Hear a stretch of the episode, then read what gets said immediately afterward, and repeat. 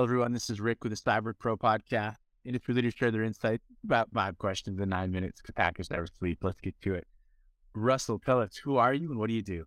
Yeah, hi Rick. Thanks for having me. Uh, really happy to be here. So my name's Russell Sherman. I'm uh, I'm a longtime technologist, father of three, serial entrepreneur and hobbyist, and uh, currently CTO and co-founder at Viso Trust. Nice. Really quick, I'd love for you to explain what what Viso and then what Viso Trust is. Sure. Yeah. So uh, so uh, sorry. Did you did you ask what Viso is? Yeah. You know, it's an acronym, right? Well, uh, actually, no, but it could be. I think. Like, Okay. uh, yeah, yeah. So I think uh, if we had to choose, it would be Vendor Information Security Oracle. Um, but there's a long kind of storied history around the name, uh, and uh, yeah, it's kind of a callback to uh, Spanish for visibility.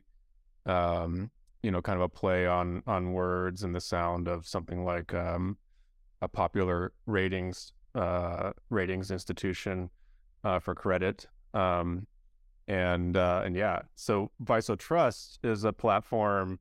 It's a tool that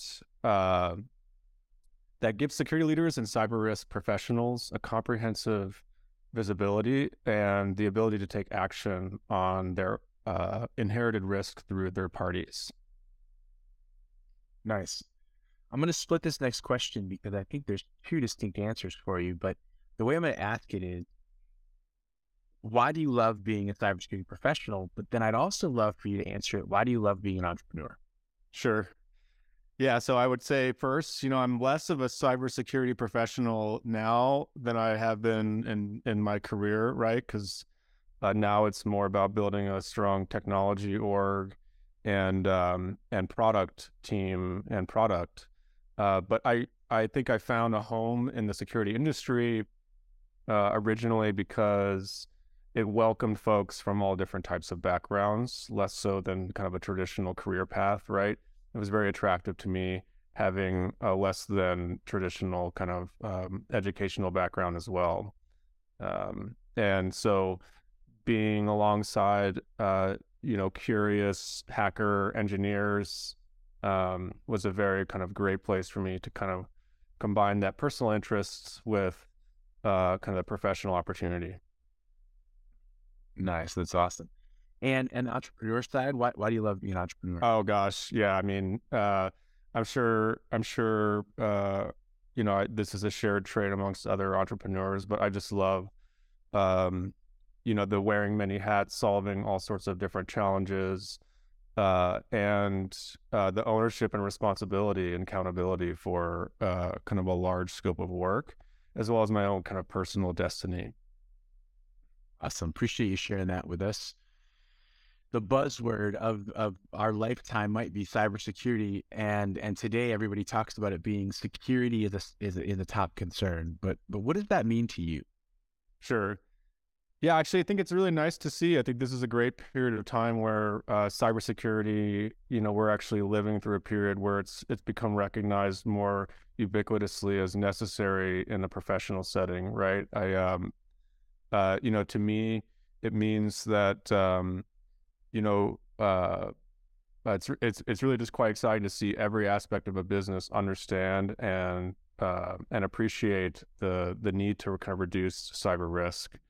Um, uh, it personally affects people uh, and their daily lives, and I think, um, yeah, it's just been amazing to be to be someone kind of embedded in that uh, more or less kind of revolution, professional revolution. Never heard of it called a revolution, but I think that's a great way to put it. So thank you. I'm going to steal that term for this. So, what insight do you want to share with our network? Right, we have a network of cyber folks, of, of IT professionals. But what insight do you Yeah. want to share? Yeah, I'd, I'd say it's um, it's kind of what we appreciate as uh, kind of one of our core problems we're trying to solve at Viso, and one that I ran into in several instances in the past.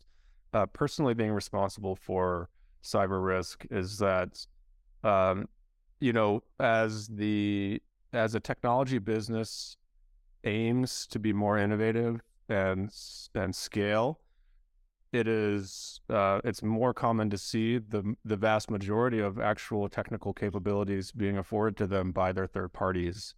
And as a cyber risk or cybersecurity professional, I think it's really uh, it's really important to realize that that means that the security of your own business is only as good as every third party that you essentially use to uh, to provide value to your customers, and all of that risk inherited through those third parties is also your responsibility. Love it. I appreciate that. Final and fun question for you, Russell. What's your favorite piece of retro technology that makes you smile? Yeah, uh, that, that's a pretty easy one for me. I'm I'm um, uh, like as I mentioned before, I'm a serial hobbyist, but one of my my uh, my particular hobbies is around the mechanical keyboard hobby, and um, you know I just find the kind of storied history of the original input devices and the robust and interesting community around uh, you know customizing and building them now to this day to be fascinating and a great community to be a part of.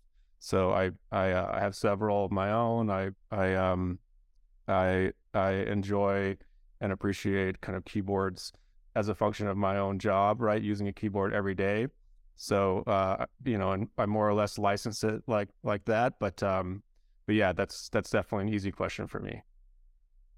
Russell, thank you so much for being on the podcast. Sure. Thanks for having me, Rick.